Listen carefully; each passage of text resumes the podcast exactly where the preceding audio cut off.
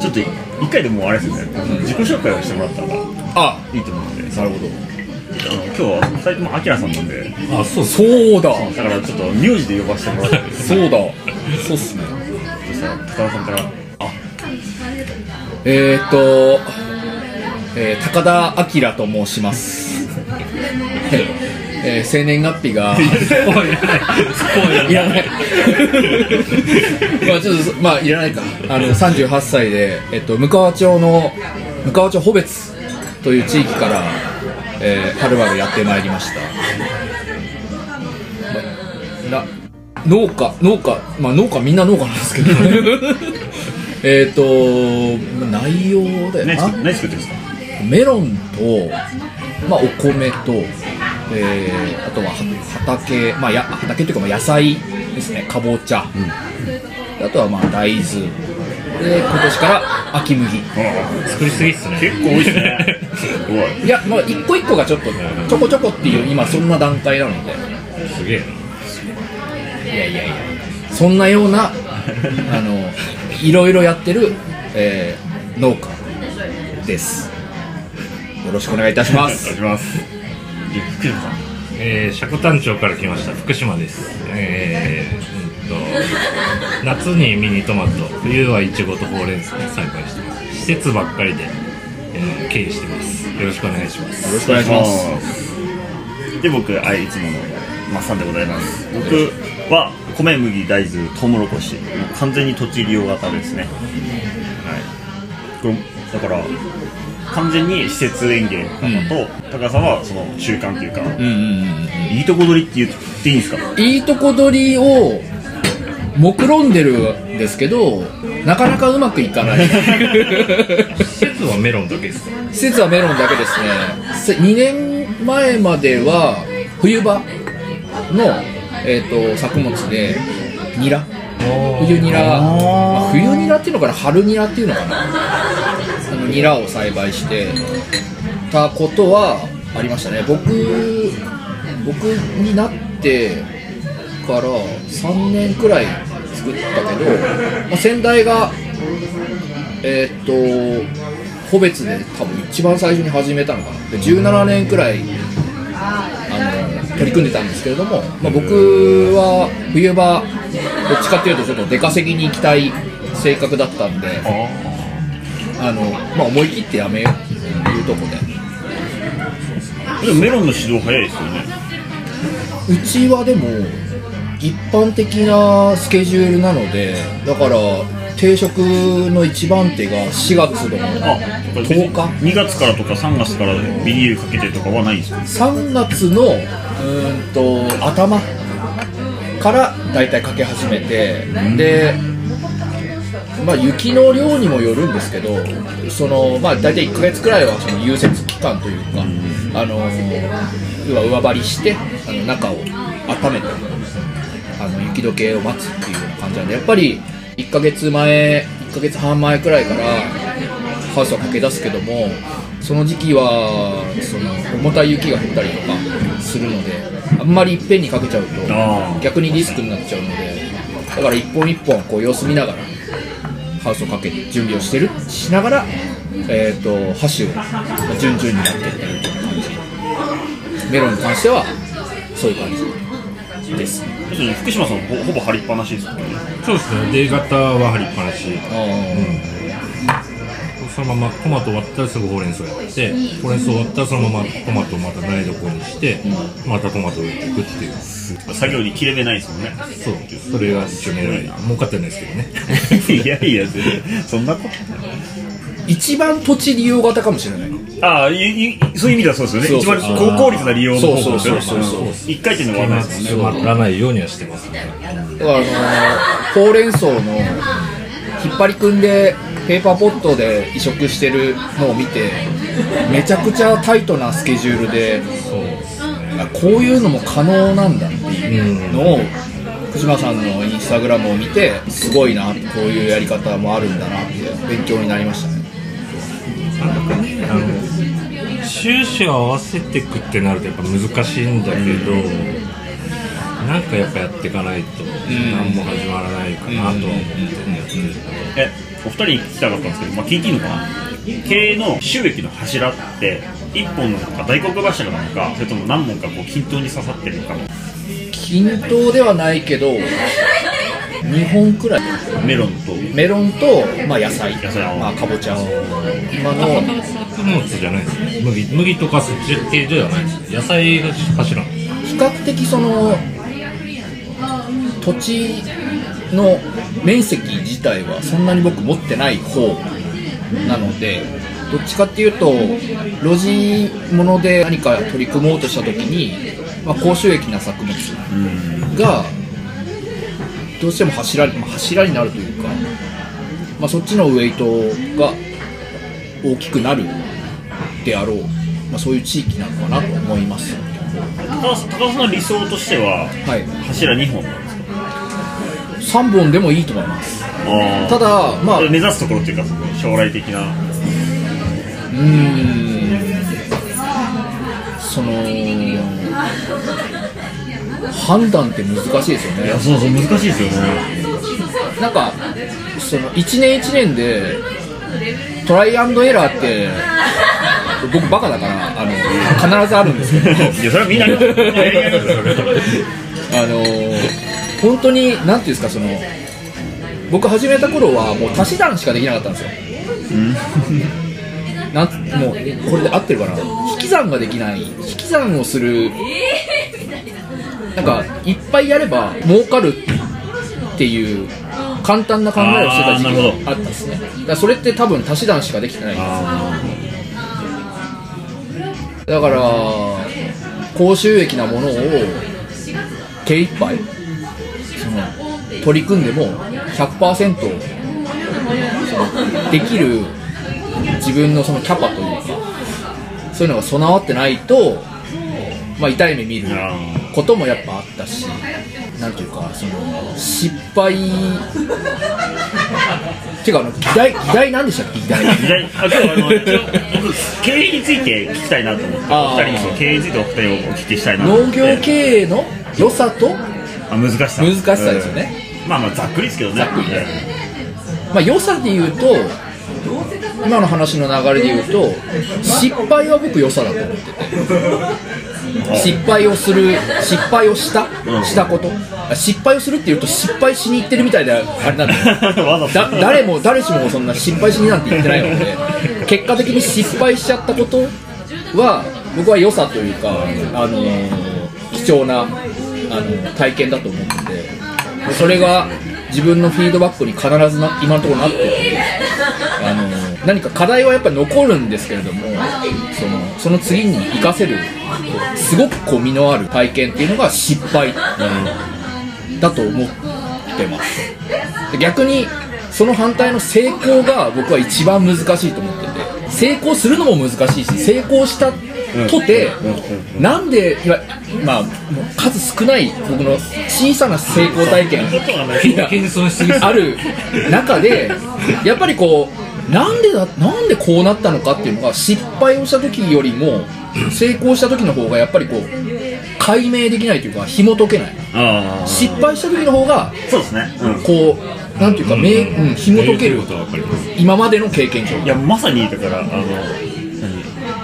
勝ちに不思議の勝ちあり負けに不思議の負けなしみたいな、負ける時は負けるべきして負けるしっていうのはまさに同じですよね。うまくいった時はどっかよくわかんないけどっていう。なんかうまくいっていった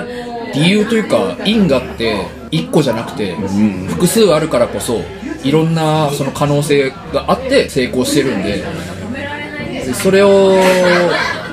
そそれがそのなかなかなんでだったのかなっていう状況の方がやっぱ多い。そんなせそんな成功がやっぱりむの、えーうんと成功は別にいいんですけれども農業系の僕は難しさは逆に成功だと思ってます。成功するのも難しいし成功したらしたで難しい。ただ失敗は避けたいですよね。まあある程度は。そりゃそうですよね。え福島さんの経営の柱ってもうミニトマト？僕はそうですね。僕ずっと冬なんか作るまではミニトマト1本だったんで。で今でも週売り上げの7割以上はミニトマト。でそこにちょっと冬のものが入ってきた感じで。まあ理想で言えばやっぱ半々ですよね。半々。目標目指すところはえもう品目はそれはもうそれ以上増やす予定はないんですか？今のところないですね。ただちょっと間空く例えば1月とか11月とかはちょっと空くんで、はい。そこになんかぶつけれるものをすげえ。なんか探したいなとは思ってるけまだど詰めるんですか？すごいな。ちょっとそこはちょっと寂しいですよね。年間の売りで見た時にあそっかしたらキャッシュフローとかも全部そうですね一定になるようにんそうそうミニトマトの場合はこう忙しい時期がはっきりして夏場ってはっきりしてて、はい秋口は収量も減るしもう手入れとかもないから管理作業もない分やっぱり他のことできるんですよね。でそこに収穫できるものとか手入れ入れ入れれるものを入れればその11月とか1月ぐらいで狙えるかなって、まあ、思ってるんですけどね。なかなか今はそこまでは。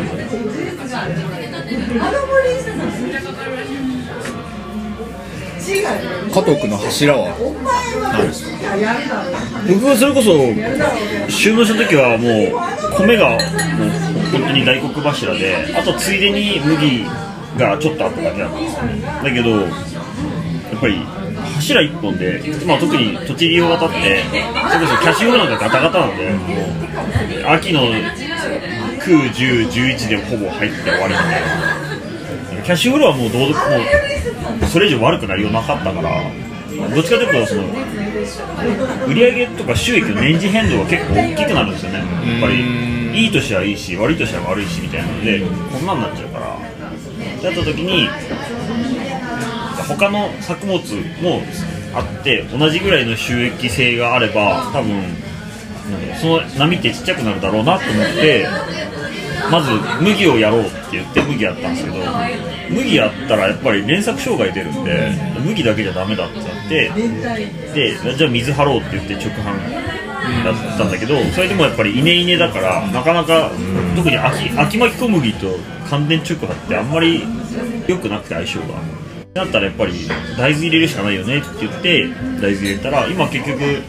米麦大豆もう3本柱本当にほぼ均等にトントントンってなったんで、まあ、これはこれで、まあ、結果オーライかなと思うんですよね。意外でした。なんか麦始めて、まあ、連作障害障害という課題ができて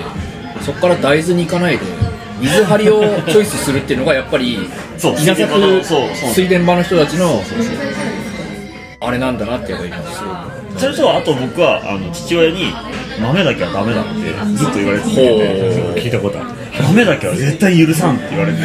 いやわかんないですよ。意味がわかんないですよ。だからやっぱりなんか僕らの地域って豆をうまくできてるケースってあんまりななかったんですよ過去うんにで豆だけは絶対やめろってもうい悪いことは言わん。他のこと何やってもいいって乾電直やればいい。だ豆だけはやめた方がいいって言われて。はあそんなもんかなと思ってでも結局もうどうにもならなくてでもいや俺やるわって言ってもう大豆やるわって言った時にもうまあしたら好きにせえっても知らんぞって痛い目見てみって言ったらまあうまくいってしまって。であいきで親もあいけるんだって話になって。そそれこそ僕もプランターがなかったんでそれこそドリル強形で1 2 5センチで巻いてたんでだから草取りに入れないぞどうすんだみたいな話で。でもやったら意外となんとかなって親もなんかあいや意外といけんだなっていう話でもうそこから価値観変わって、あ、全然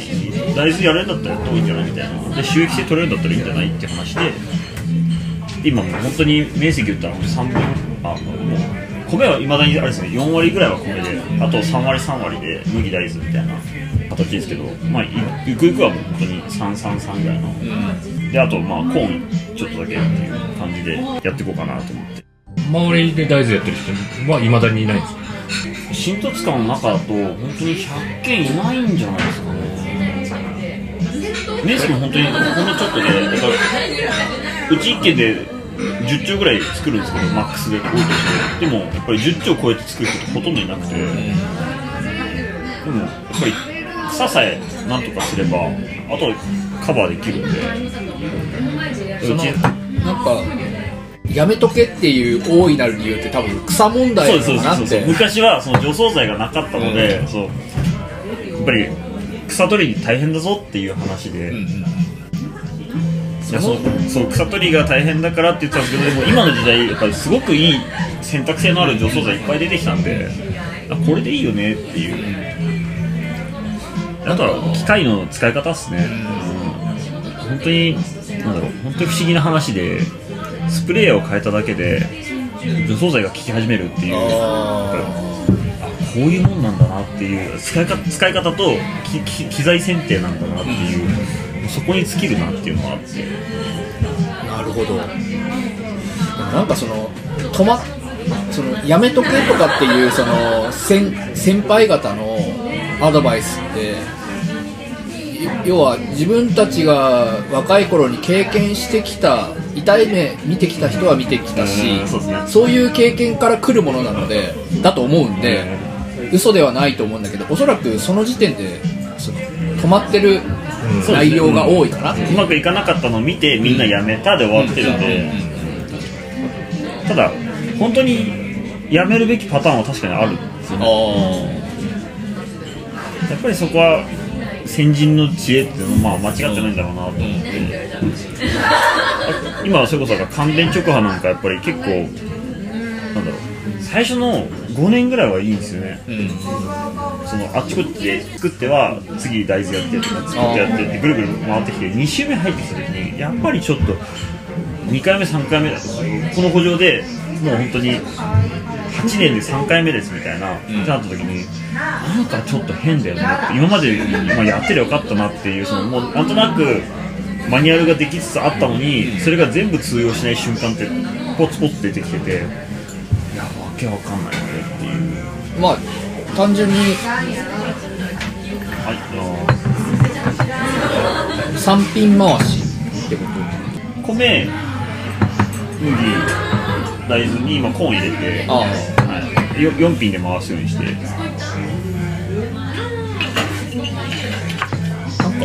土地利用型だから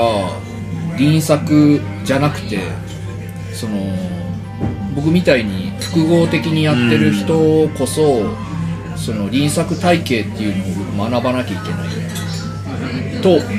そうですね。だって23年くらい前に思い始めて。麦と大豆だけだったら回らないですもんね。そう。交互作にしかならないから。だからトウモロコシよかったんじゃないですか。緑肥のトウモロコシ。あそうだからそこに今秋麦をまいたので去年か。だからどういう風になるのかはまあそんなに目に見えたものはないとは思うんですけど。でもそれこそだってあの宮城の立花さんがトウモロコシ取り入れたのは、それこそ緑肥みたいなその有機物入れるために入れ始めたって言ってたんで、トウモロコシ多分かなり有効なんだろうなとは思うんですよね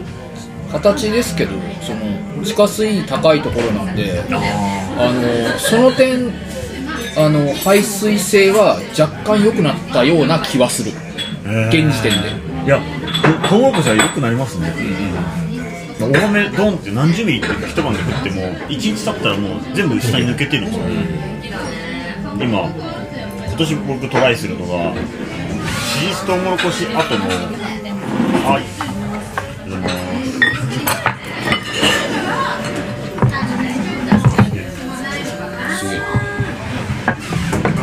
酒屋ですかね居酒屋トークどころかガチの居酒屋ですからね食事しに来てるから今今年やるのが去年シリーズトウモロコシやった補助を今年関連直波やるっていうその輪作の関係上そこはそれしかもうはまんなくてあの透水性で米作れるんだろうか水張れるんだろうかっていうそこの不安は今すごいあってでもちょっと難しいような気がするんですけど、ま透あや水性良くなっても根域が広がりそうな気がするよ。そうだといいんですけどね、まあ、あとはあの、ね、あの流行りの、ね、なんなんとか米みたいな。福島さんのそのまあ僕さっき議題で答えた農業経営の良さと難しさってそそういえば今聞いてなかった。俺しか言ってなかった。なんだろう良さっていうか面白さはやっぱり種まけば金に変えていける。いや要はやればやっただけ、ね。あのね頑張れば帰ってくる可能性がある、うんがやっぱ一番魅力だと思うんですよ。うんうん。確かに確かなかなかそういう産業ってないと思うんですよね。そうっすね。うん、農産物の場合、まあ、売るところ値段気にしなければ困るとこは困ることはないないですねだからやっぱりそういうところが一番の魅力かな。僕種まいても芽出なかったことありましたけどに俺も去年体験した。大豆で。のは何やっても難しいですよね,、作るのも難しいし売るのも難しいし。めちゃくちゃシンプルなはずなんですけどね。種まいて芽が出るそうなんです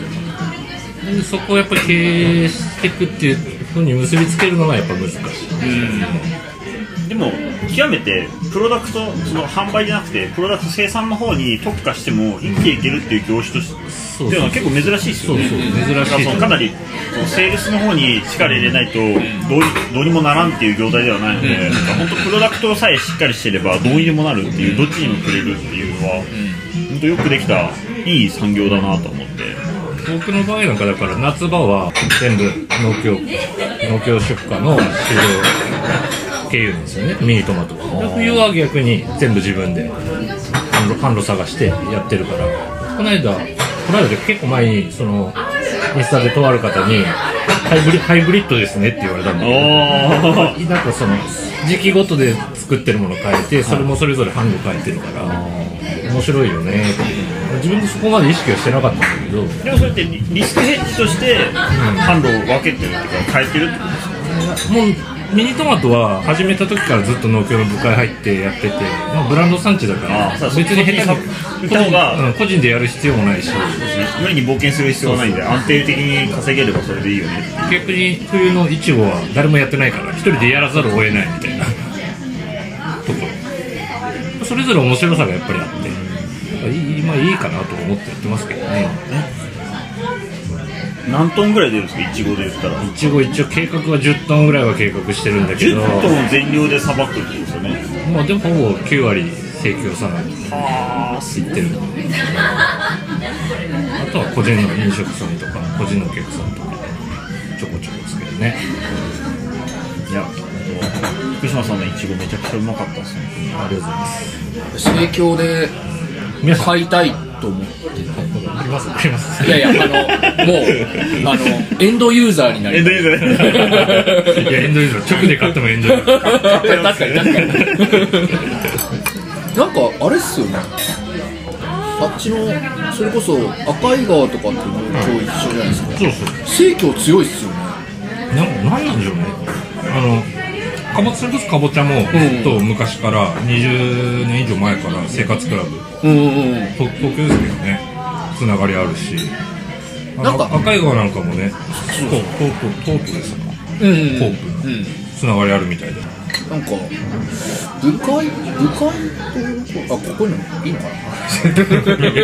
あれだった。ら あとでああまあ。まあまあ。は いというわけでございまして。あ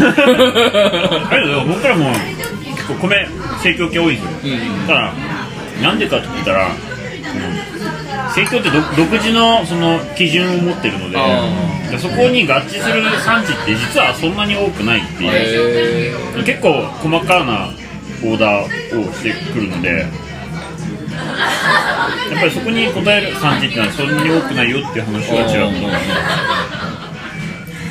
で農薬これ使ってませんよねとか、はいはいこういうふうにやってますよねとかっていうのがかなり、で、まあ、生協ってやっぱり生活協同組合ですよね、うん。なのであの主体があのお母様ですよね。主婦の方なので、主婦の方の意見をうん。きちんとその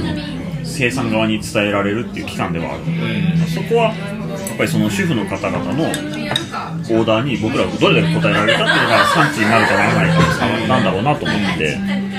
でなおかつ米に関してはで僕ら、うん、と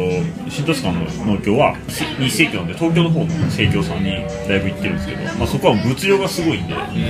そのオーダーでそ来てその要求要求の細かさに来てその物量を出せますかっていうところがなかなかないみたいな話で。やっぱりそうなるとやっぱりロット数なんですよね。大きさ勝負ってなってくるんで。だからどこまで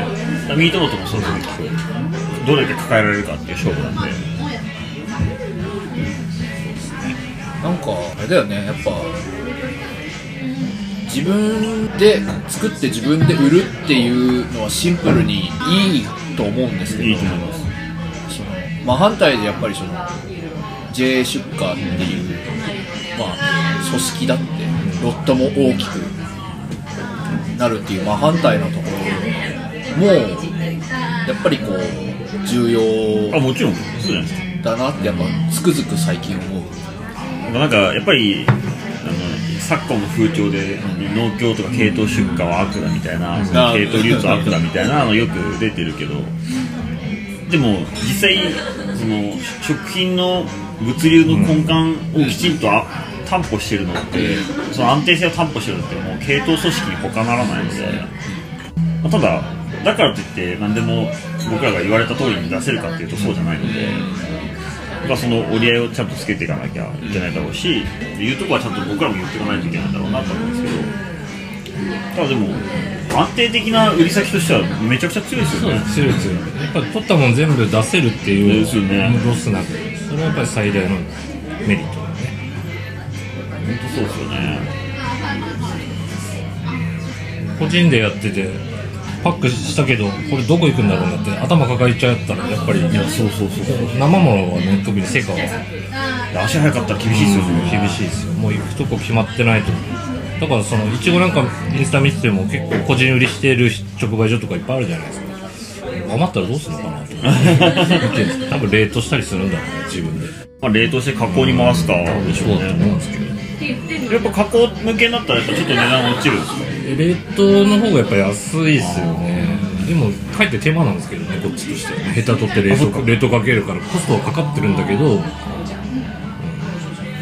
安い。取らなきゃいけないんですヘタ取らないとダメですよミニトマトもそうですよ。冷凍かける。洗ってヘタ取って。ミニトマトはプチって取れるからいいけどいちごは切ら,、切らないとダメ。うわ大変。めんどくさいですよ。あ確かに切れてるな。かぼちゃ冷凍したりしないんですかかぼちゃ冷凍する前にもう摂取しちゃいますね。食べちゃう。でもやっぱりその家庭的なレベルで言うとまあスライスしてジップロックであの冷凍してるのはやっぱ少なからずありますけどなんかそそそんなに量も残らず 最終的に冬迎えちゃうみたいな感じではありますね。あれ冷凍しとけば一冬持つんです持つけどやっぱり冷凍しないで食べた方が美味しいはずです、うちのぶ町の部会でかぼちゃやってて、あのき木塚とか、ん。一部腐れちゃったやつとか、んうんうん。加工所あって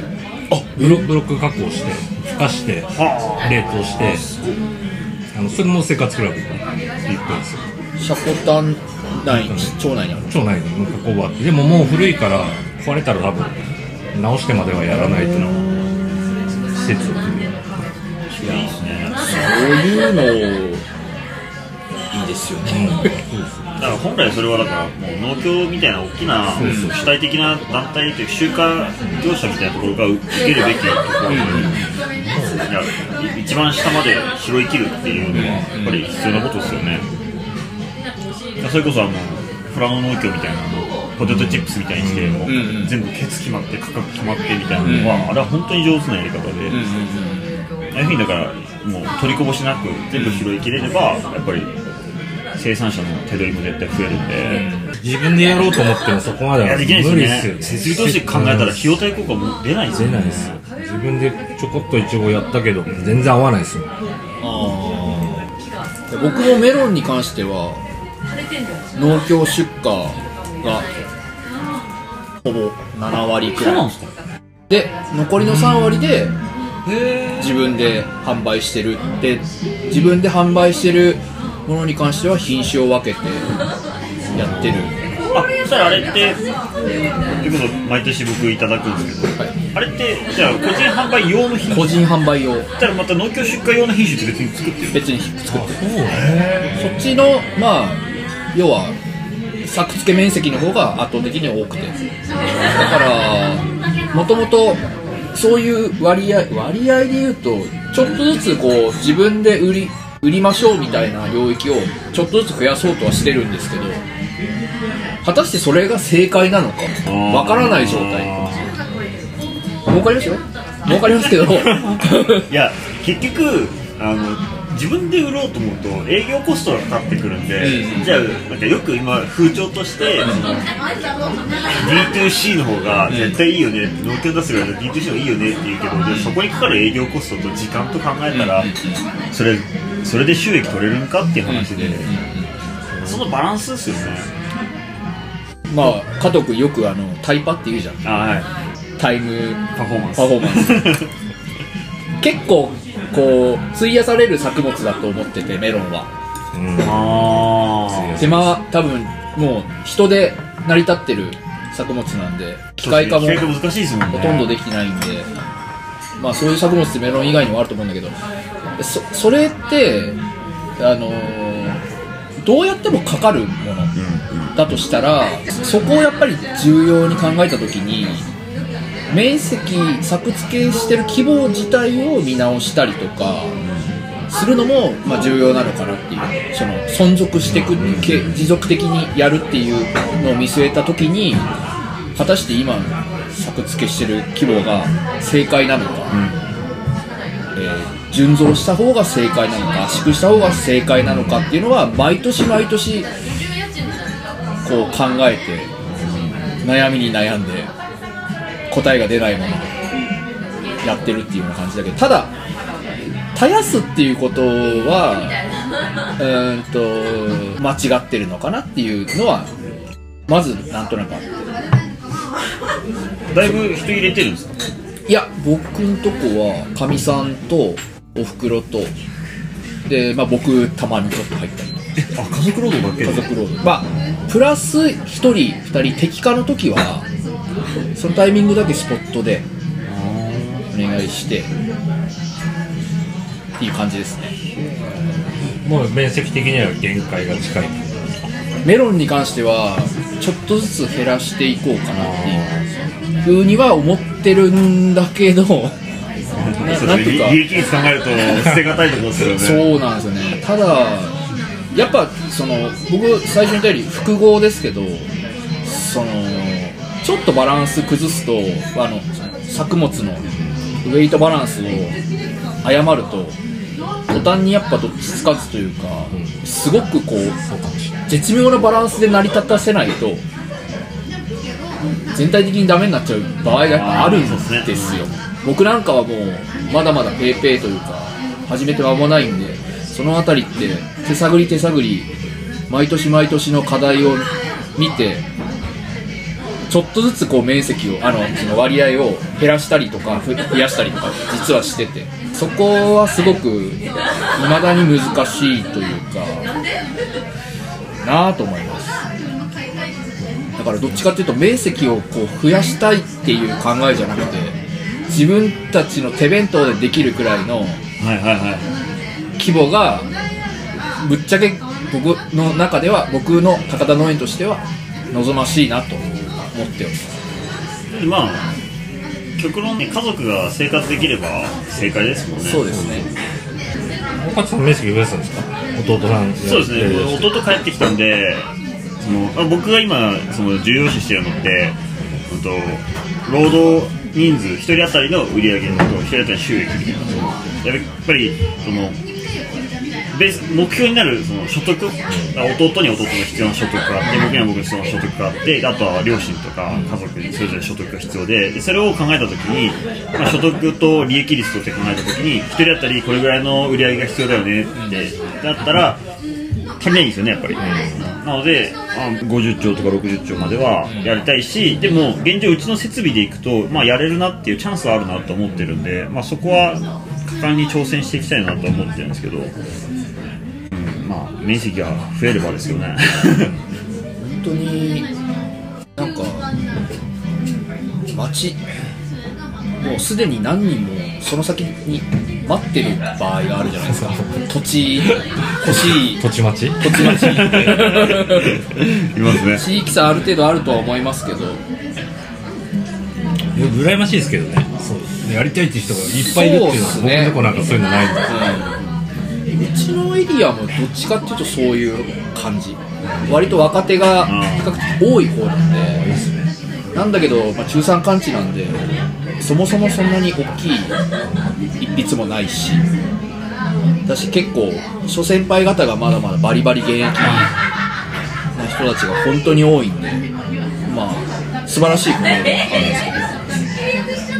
なんかもう機械大好きなんで、はい大きな機械に乗りたいっていうもう不純な動機から始まってるんで。いやでもほとんどの人そうだと思うきっかけなんすかね。きっかけはちっちゃい時はやっぱ憧れますよ。僕なんか狭いハウスの中でちっちゃいトラクター乗ってたらかっこいいなと思いますよ。みんなのみんなのでっかいトラクター見てたら。それはあれですねあの僕もあのあの東さんってあの飛騨高山の東さんはいはいあのたまに DM で「いいなでっかいトラクター」とかって「いや違うんですよこれないと僕ら生きていけないんですよ」つって。羨ましいっすよ。なんかそういう羨ましいなって思いながらも自分がやらなきゃいけないそのことに対してたとえやらなきゃいけないことが施設園芸だとしてもそれに真っ向から取り組める人は俺はすすげえ尊敬します。なんかもう土地利用やりてんだ俺って行く、まあ、そういう考えの強い人でも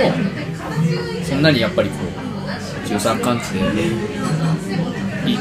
広大な土地もないってなった時に本当にその農業をやりたいっていうよりかはもう農業をやりたいっていう人は僕はすごく尊敬する